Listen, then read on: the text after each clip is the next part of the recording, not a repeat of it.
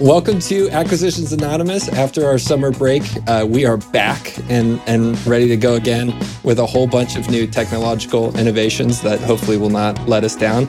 And so we got to switch up for you guys today. Uh, I'm Michael Girdley, one of your co hosts. I'm here all the time. Uh, but both Mills and Bill are gone this week. Uh, and so we get to have actually two guests at the same time one who's our premier guest and one who is our stand in for Bill. And so I will get to introduce both of them before we jump into our deals, which are both e commerce brands uh, that are for sale and pretty interesting. And so if you're new to the podcast, just a reminder this is the internet's number one podcast about small businesses for sale. Each week, uh, we get together, we look at listings for a couple of small businesses for sale, and then we talk about them. And that's the whole podcast. And it's going great, and we love it. And we're excited to do it every week. And uh, so, first, want to give an opportunity for uh, well, the guest co-host and our our featured guest a chance to introduce themselves. So, uh, John, John, maybe real quick, tell us about yourself and in less than a minute or so, catch everybody up. For the record, how, John, how you got here today. John is that premier co-host. That's I'm the stand-in. No, John's, John's the premier, the premier co-host. You're the premier guest, Kelcey. So it's perfect. Okay, right. Everybody's premier something. Good. As long as I got premier in some point, we're fine. uh, I was going to bring that up later. Uh, so a little high level on myself. Uh, I work with Bill. I run uh, acquisitions for Elements Brands, and previously was doing acquisitions investments for a large digital marketing company, and then previously was in private equity for several years in the middle market. So I spent most of my career middle market uh, investing and acquisitions. That's great. Well, thanks for being here. And I know Bill's got stuff going on, so appreciate you making the time. Maybe because he told you to, you had to come, but we're, we're, we're glad you're here. Uh, and then Kelcey, this is my second time to be on a podcast with you, but this is the first time for you on this one. I think our audience would love to hear your background and, and what you do now. Thank you for the uh, returning invite on the uh, the other show. So my name's Kelcey Lehrich. I'm a co-founder and serve as the CEO of 365 Holdings. Uh, we uh, want to be Elements brands when we grow up. Um, we're friendly uh, friendly competitors in the e-com kind of roll up space. I think for as many similarities as there probably are between uh, our two businesses. There's probably also uh, a lot of differences. Uh, I've had the pleasure of knowing uh, both Bill and John over the years and kind of comparing notes on things. I like to say that uh, Bill is probably a couple years ahead of me and frankly influenced a number of things and kind of our growth. So it's fun to uh, be able to participate in these conversations today with John. It's great. And I mean, when Bill tells me about his business at Elements Brands, like they specialize in, I think he used the phrase lotions and potions. Um, so consumables that way. But a lot of the brands you're in are are different stuff, right? I remember there's Correct. some uh, survivalist brands and some other stuff, pet pet oriented yep. things. So that's one of the differentiators there, I guess, between the two. Super cool. Okay. Well, good news. As I told you guys, part of our goal with this podcast is to get to a point where we're not losing money doing it. So one of the things that's helping with that is we have a, our first sponsor ever. Um, so now I get to do a live read of that, and then we'll get on to the first deal if that works for you guys. That's it. Cool. All right. So the um the sponsor for this week and is a, a website called Tiny Acquisitions. So it's tinyacquisitions.com. And so uh, they have helped me with a script that I now get to read. And the idea that they have is you don't need an idea to start a business anymore. Um, with tinyacquisitions.com, you can now buy proven ideas for less than $5,000, pre developed and ready to go. All you need to do is do what you do best promote your business. Tiny Acquisitions is home to thousands of online businesses that sell for under $5,000. With one click, you can buy and have one ready to generate cash in less than 24 hours. And you can go to tinyacquisitions.com right now to acquire a business and start cash flowing today. So that's our sponsor. So I'm pretty excited that uh, they paid us money. So it's a hundred bucks an episode and they're killing it. So very cool. All right. So uh, I have the first deal today. So we'll go ahead and talk about this one. And they're both e-commerce deals. So I'll do the first one and then John will do the second one. The first one is called Project Bark. So Project Bark is is brought to market by, I guess, a broker called SDR Ventures. Uh, they are diversified pet health and wellness brand. And suggested company, suggest, subject company of Project Bark is a diversified pet health and wellness brand uh, that provides CBD infused pet supplements, pet care products, and grooming accessories directly to thousands of monthly consumers via several growing e commerce platforms, as well as through national wholesaler rep- relationships and regional distributor channels. The company's durable and consumable pet products are thoughtfully produced from naturally derived sources that are organic, safe, and great for pets and the environment. Driven by a passion for the holistic health of all pets, the company has continued to innovate in the pet wellness sector, as evidenced by its continual release of new products. These releases have been supported by the company's tremendous B2C e commerce, retail, and online marketing strategy, resulting in double digit year over year growth. Okay. So these are these are CBD infused pet supplements. Yes. Okay. Good. But yeah. yeah. I'm just making sure. Uh, I'm not a CBD person, so I have no idea. Got it. So numbers wise, um, last year, trailing 12 months, June 2020, uh, they did 4.7 million in revenue, a million in adjusted EBITDA. So EBITDA is earnings before interest, taxes, depreciation, and amortization. And then that number is actually adjusted based on some stuff. So maybe they talk here about what makes it adjusted. Uh, business has been around since 2016. Um, revenue went from half a million to three quarters of a million to a million and a half, and then 3.8 million in 2019. Um, and I guess we trailing 12 months, June 2020. So this data is almost a year old in terms of this stuff. So the stuff here lists a number of growth opportunities, growth of brand product lines, adding more retail verticals and international expansion and that sort of thing. So some stuff that I definitely would be curious about on this, but interested in in what you guys think about the CBD niche for B2C pet supplements. So John brought so. this one. Can I just ask a quick question or two? Sure. John, did, did is this actually a fresh one, or did, just has dated uh, sales information, or did you pull this from the archive and we need to try and travel back a year? This this is one that continues to exist. Let's put it that way. Understood. Um, so the first time I got the teaser is uh, I have received many updates from this one over the last like nine months or so. Makes sense it might make sense just given. So I have a lot of thoughts on the CBD space. I don't know about you, Kelcey, but I, when I see something like this, particularly in the pet space, it's it's one where you know you look at the growth opportunities and you constantly run into this idea of is it is the expansion possible? Like, is there risk around you know you know is CBD allowed in different retail? Is it is it going to be accepted? And then what the competition looks like for something like this, right? Like, is there any differentiation? That's the biggest concern I have with something like this. Do you have any insights you can share uh, about the channel mix here?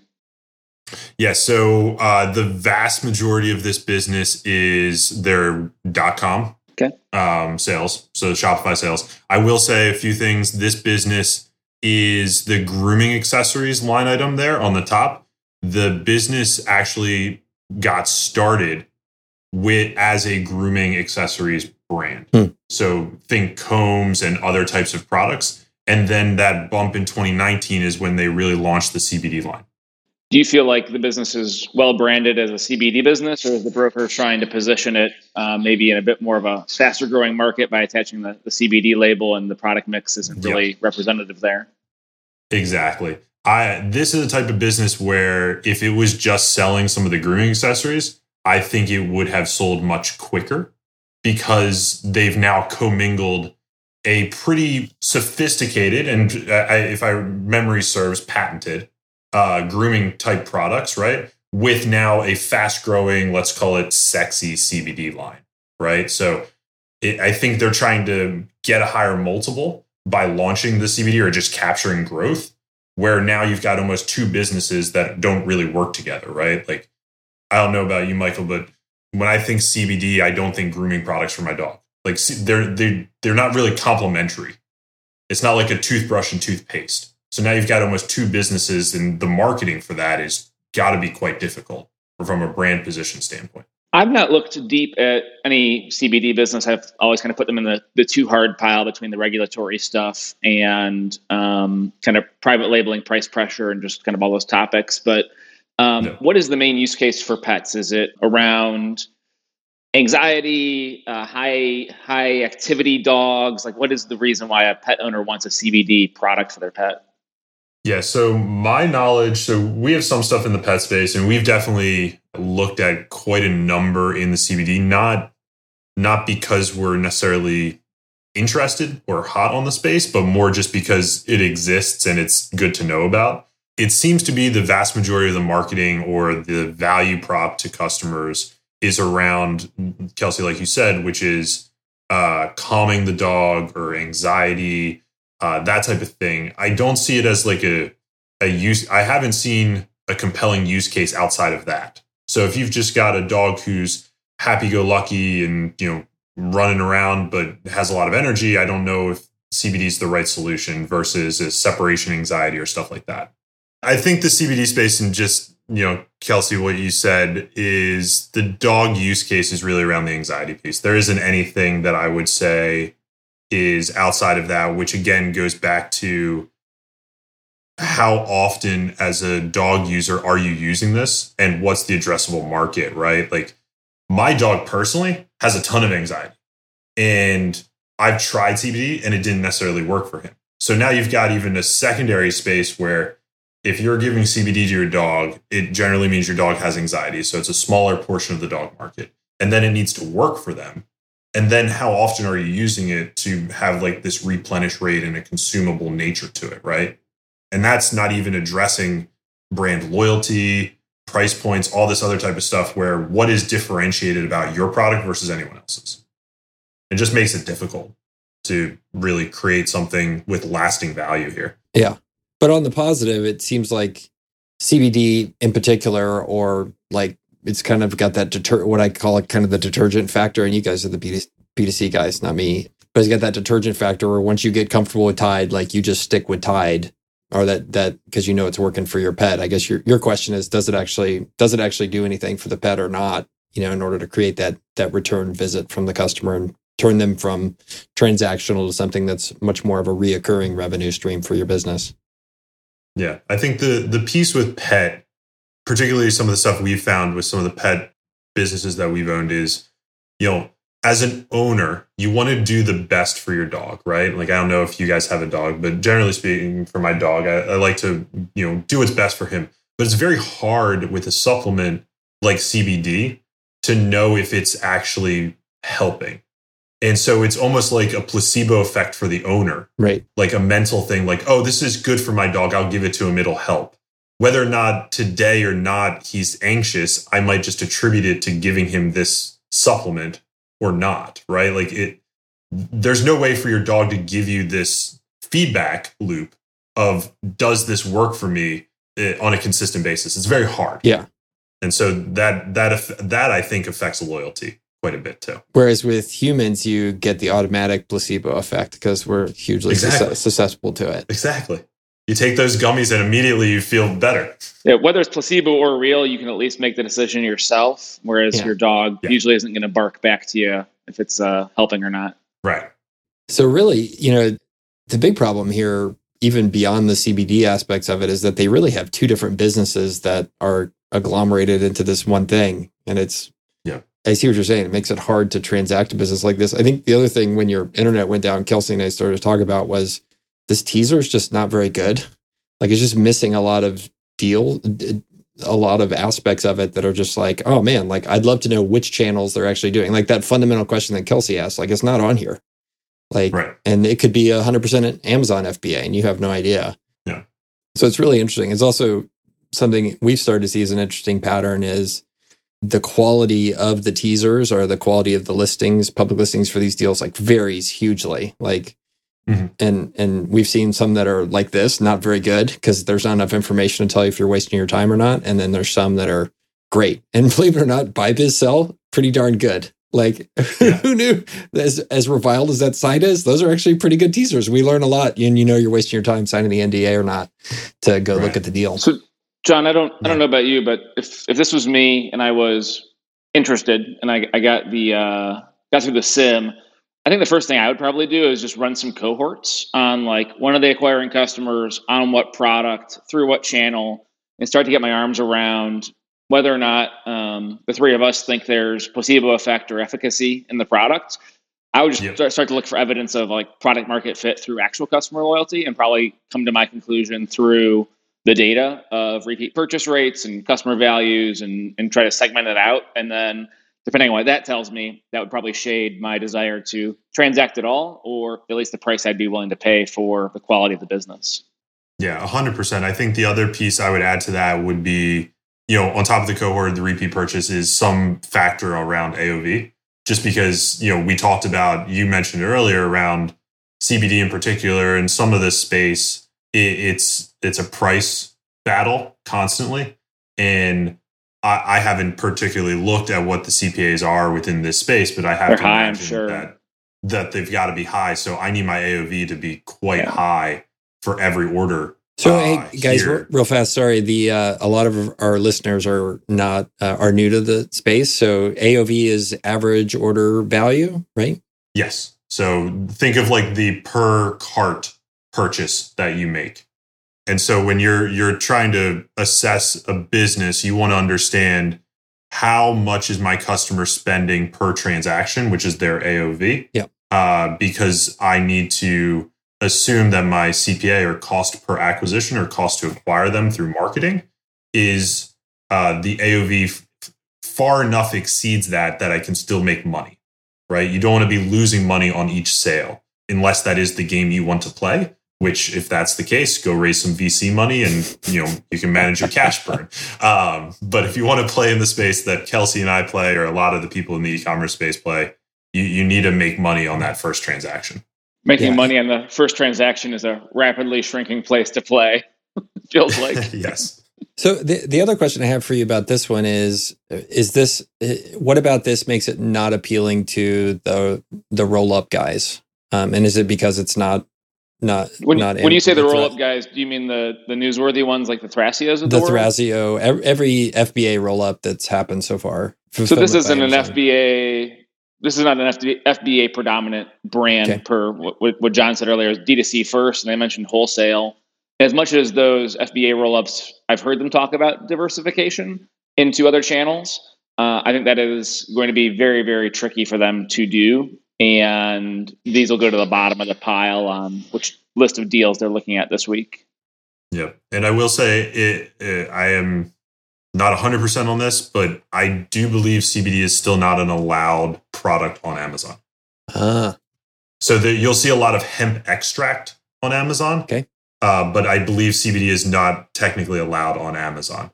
Um, so you're going to run into that. But also, You've also got no Facebook and I think no Google, Yeah. right? So I'd be really curious how they actually grew this. If they were do, Yeah. growing it through influencer or through email to the customer base or affiliates or, or how they got that yeah, initial cohort. yeah, that uh, that's definitely to your point a, a good thing to understand. And I will say, uh, Michael, on your point also around you know the acquirers. When you think of a business like this or anything else that is just heavy regulatory, Mhm. like is it worth the time? Like if you're seeing 10 of these that are the same size and have a similar growth trajectory, this is going to go, like Kelcey said, right to the bottom just because of the regulatory risk Hmm. or any type of like all of a sudden my legal team and my marketing team is going to have to jump through 10 additional hoops just to grow this thing. Is it really worth it? Well, and to your point about if you've seen 10 of these, which I have, and I'm sure you have as well, I think I've seen a number of, of Sims that, that kind of look and feel like Yeah. this. You wonder how much of it is the zeitgeist of CBD in uh, society's mindset today. And is there going to Yep. be a pop in that total addressable market? And then it's going to dry up with substitute products, uh, white labels that are cheap at the grocery store, and there's no real brand value. Like that whole segment might pop and then shrink dramatically in two years. Right. I might argue it already has. everybody I know that's susceptible to the placebo effect thinks it's fantastic. so, and I guess it'll be there until the next the next placebo effect thing comes along, which I'm sure there'll be one. Yeah. Um, very cool. All right. Well, I think we've concluded this teaser is kind of meh, and the deal is kind of meh. Any other any other conclusions on this one? All right, super good. Well, we'll move on to the second deal if you guys are good with that, and I will um I'll pull that up. And John, I think you have the honor of reading this one. So Okay, perfect. So this is a business called Project Clear. It's bu- uh, brought to market by FTI Capital Advisors. It's a clean beauty brand, uh, so doing skincare, but also color cosmetics. And I'll touch on that a little bit later. But the business is the current owners have brought together the world class team. However, the owners have recently chosen to remain primarily focused on another core business that is outside of this. So they're looking to divest uh, unique pieces about this business. It has it's focused on the Gen Z consumers, uh, so that is the market even younger than the millennials. It's EWG verified, which for those of you at home who don't know, EWG is an environmental working group uh, big player in the space just around the efficacy of ingredients. So when something says it's EWG verified, that means it is very all natural, very clean beauty. It's not just an you know a name that they will use. This is actually something that they have verified. It has had good growth. The unique piece about this business, it has grown and has been started by a social media influencer with 30 plus million followers across both Facebook and Instagram, uh, who is the brand ambassador and basically has launched the line and is the main source of marketing for this brand. So customers are finding out about this brand through this influencer. The business has grown from being started in 2019, uh, generating about 800K to uh, this year projecting just around 3 million in revenue. Um, you'll notice on the teaser, uh, Michael, if you scroll down a little bit, that revenue is mentioned. But Kelcey, is there is there another line item that is not mentioned here? I didn't even get to that. I was just, I don't think yeah. I've seen a sim that had more years of projected sales than actual, um, at least outside of venture. Um, you got to fit that hockey stick in somehow. Yeah, I see that. But, uh, you know, first takeaway if you don't see EBITDA or profit mentioned, you can assume the business is not profitable. just a takeaway from a, a teaser. Uh, and then on the right here, you see a nice sales mix. So they're, they're diversified from sales channel. You've got skincare uh, about a little over 40%, color cosmetics around 30, and then you've got sunscreen, face masks, and bath and body making up the remaining about 27, 28% of the business. Real quick, is face masks the cosmetic or is it the PPE or fashion version of a face covering? Uh, I believe it's the cosmetic side. Okay. So think like the little sheet masks and yep. stuff like that. Um, this brand, uh, to my knowledge, they are uh, they do quite well from a channel mix perspective. Uh, they are probably 25% e-commerce, 25% distributor, and other uh, other marketplaces, so Amazon and a few other skincare distributor websites, and then 50% retail. Retail being some larger accounts uh, that are national chains that are new relationships, but that ties into why that hockey stick is growing quite a bit is they assume national distribution across all of those. So the, the thing you're really buying with this one is an undifferentiated brand for the most part, except for this influencer, who I hope it's Paris Hilton, but I don't think it is. no, I got too old. I just did I just age myself? I let's put it this way: when I looked further into this, I had no idea who this person was. Absolutely no idea.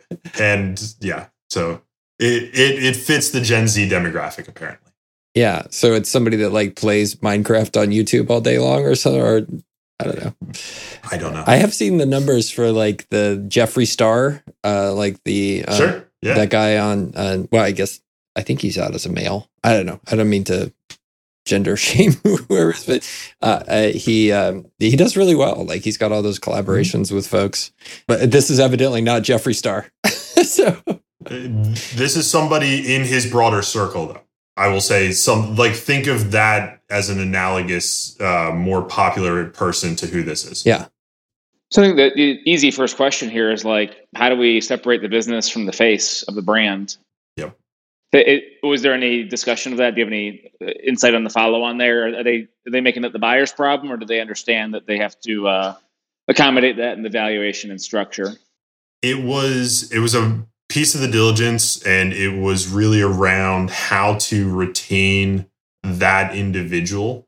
I mean, at least how I would approach this, right? Is if you got a brand that is incredibly tied to the founder, right? And you're trying to acquire from them, that in and of itself has a bit of risk because generally speaking, you don't want to change the ethos, you don't want to change how the brand is positioned. And the second if you the second you buy a business from a very outspoken and forward facing founder, yeah. you run into Kelcey, like you said, that risk of what happens if they go away? Mm. Or what happens if they no longer every day start talking about this brand? And when the brand is grown to 30 plus million followers, you know, or run by somebody who has that many followers who's talking about it, if they stop talking about it, does your marketing dry up automatically? Right. And and so the biggest piece of this diligence is really either finding a way to retain them and saying, okay, every week you've got to post this many times about the brand for this long. We might pay you some type of, you know, earn out or retainer based on performance of that. Or if they go away, then you got to really haircut the valuation materially. So, do we think this is one that a third party came into this influencer and said, We're going to build a brand around you, and now the third party owner wants out? Or do we think the the influencer themselves started this brand and is now wanting to transition majority ownership to somebody more professional?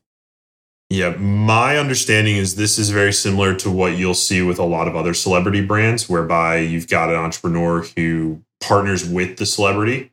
Um, and now that entrepreneur is looking to move on, and the celebrity is sort of just, you know, I, I wouldn't say indifferent, but, you know, they've got a bunch of other things they're doing. This isn't, you know, top of mind. Yeah. Given how much nothing they appear to be selling, I can see where they went out on this one. Yeah. Like, and they're losing money, best we can tell. That's tough. Like, how do you lose money on skincare at this size? Like, they've got negligible customer acquisition, and then these skincare products are like super high margin, right? Like, what am, what am I missing? Why is this a money loser? Uh, so what you're what you're missing here is the Gen Z consumer. Uh-huh. They're targeting that bucket with retail, and the price point you're sitting in Kelcey nodding his head. If you think about it, go into a Target or I don't want to say Whole Foods, but go into Target, right? Like Gen Z mecca for consumer products, mm-hmm. and look at the types of products that they're buying from a price point perspective. Ten, maybe twelve dollars plus or minus. Your general range is like seven to fifteen dollars. So even add an eighty plus percent gross margin, which you should be hitting on the skincare space. When you're selling retail with buybacks and you know or billbacks and all these other types of costs that those retailers have inherently built in you're not going to make much money. Yeah. So that's the issue is is that when you're playing in this space in skincare at such a low price point versus everyone else who's already at that space who's you know 100 times your size and have been around for 50 60 years it's a volume play, and without the economies of scale, you're not going to generate much income. So obviously, what? shipping a shipping a twelve dollar product is sometimes expensive. But any insight into why they didn't push harder for D 2 C growth, where you could at least make up, eh, have a different battle to fight, I suppose, where you can be more in control of your future rather than store foot traffic. So again, my understanding has been that the brand did and just has grown and got several partnerships through you know networking et cetera into retail and is selling based on the growth of that right? Like they've done both and it looks like they did better on d2c and if you carved out just the retail and looked only at the d2c space it would probably be right around profitable even with the same yeah i'd love to see like contribution margin per channel historical and pro forma and understand yep. what you're actually buying here. You're actually buying a CPG retail business or an ecom business or both or or neither. Yep. And one of the things I mentioned at the top of this is around color cosmetics. And I think, I don't know your guys' opinions on this, but uh, Bill and I, I think, share. Uh, I'll speak for him just because we've spoken a hundred times about this, but around the color cosmetic space, we are very like hands off in that market because if you think about it, uh, we play in the lotions, the potions, the pet products, what have you. So we're in a very adjacent market to us. And we look at a lot of companies that do skincare and some type of color cosmetics. The thing is, is once you're in color cosmetics, you run into the fashion space hmm. more than anything, where now you've got, if you think every eyeliner that you have or mascara or what have you, you've now got 30, 40 different colors of all this type of stuff. And you have to prepare and do R&D for what is going to be popular right? Like what colors are going to be popular with the consumers. Place inventory orders based on this. It's not like you're just placing inventory orders for a product that you know will sell. Like you might place orders for some colors and now all of a sudden it's dead inventory and you've just wasted all of your money. Or you give it to the retailer and they bill you back because they had to trash it because it expired because no one bought it. So it's a very risky play. Uh, and you have to be very certain that the inventory you order will sell through. Super interesting. Yeah, I mean, and it's this is like another industry where it's like there's aspects of it that if you get in the right kind of two or three characteristics, it's very attractive. But if you Yeah. end up in the wrong corner of it, you can be really miserable. Super fascinating. Uh, Yeah, I have hard pass. yet to. Hard pass for Kelcey. Wait, but part of this, Kelcey, you get to go hang out with an influencer at their influencer house somewhere I'm in the expensive part of LA. positive. Yeah, I'm positive I am not cool enough to do that. you mean there's no influencer houses in Ohio? Oh, come on. Um, no, we're we're fresh out at the moment. uh, so, John, sounds like this this is a hard pass for you as well. I is, is that what I'm hearing? Yeah, this one, and I have yet to see. I've looked at, unfortunately, I have looked at probably 10 businesses that have a very similar to this, whether it's an influencer or some celebrity or something like that. Almost all of them have yet to be profitable. And you're banking on this future profitability growth. And it's just, well, I'm not going to gamble on that. Yeah, totally, totally hear you. Awesome. Well, cool. All right. Well, at least the teaser was better on this one. We're cool with that, huh? yay, yay to this broker. When you when you've got three years of projected revenue and two of actual, is the teaser actually better? But it's a hockey stick. That's nice. it They're always hockey goes the right direction. Yeah. Well, I mean, I think that if you're an aspiring business broker, like, man, put a little more effort into some of these teasers. I wish people would just look at it from a buyer's perspective. And I mean, I know why brokers do it. It's because they want to get more inbound interest. So then the Mhm. seller thinks they're doing a good job, but they're just wasting everybody's time by having you know ridiculous negotiating of too many NDAs and running up legal bills and then having management meetings that just don't make any sense whatsoever like it's um it's part of my continual challenge with the business broker industry for sure Do you, do you negotiate your NDAs, Mike? for bigger deals always they, everybody negotiates them yeah term scope non non compete non poaching that stuff comes in all the time but for stuff Based like on this the the look I have and John has, neither of us even read them. We just sign them and send them back. Make make sure you're not pledging your life earnings. You know, could be an ISA and you have no idea. I skim it, but I can't say I've read one recently. uh, yeah, I mean, it's one of my pet peeves. I think the world needs a standardized NDA, but it seemingly the lawyers all want to argue about some aspect of it, um, whether it's duration, what happens to the materials after the NDA, after the process ends. Like, do you have to Yeah. destroy them? Do you have to give them notice that you destroyed them? You know, who who are you going to agree not to poach from the other side's uh, team? How long is how long is that non poaching last? Who is that? Um, Yeah. ge- geography of disputes. This sounds like uh, some life experience that uh, maybe you could share with us. Yeah, that sucks. That's my life experience. I don't know what to tell you. um, but yeah, I mean, lawyer the lawyers seem to love it. You know, for small deals, I'm with you. You just look at it and sign it, and they're all pretty standard. But um, Yeah. when they start to get bigger, people, the lawyers get involved, Sure. and things get screwed up. It's crazy. Cool. Well, I have one more uh, mention of our sponsor, and then I'd like to thank you both for being here, and then give you a chance to tell our audience how they can follow along on your journey or, or support you. But again, today's episode is brought to you by tinyacquisitions.com. So it's a website for buying and selling uh, small businesses and projects, uh, most under $5,000. So thanks to them for being our first paid sponsor and getting us closer to the journey of not losing money on this podcast, which is my goal. And yeah, so John, thanks for stepping in. You're awesome today. How how can people um, follow along on your journey or or what you guys do or anything along those lines? Yeah, so uh, make sure to follow Bill on Twitter and other social medias. He's much more active than I am. Uh, and uh, always uh, Elements Brands. We're constantly looking not only for hiring, but acquisitions within, like we said, the consumable space. So if you know of anyone, uh, please let us know. Yeah, awesome. And Kelcey, same question for you. Thanks again for being here, man. Thanks for having me. Uh, active on Twitter at Kelcey Lehrich, and uh, our website is 365-holdings.com. There's an email opt in there if you want to follow along with things that we publish or announcements we make or opportunities for hiring, M&A, stuff like that. Uh, opt in there to uh, keep up with what we're doing. Super cool. All right. Well, I will uh, click the stop button and we'll see everybody next week. Thanks a bunch.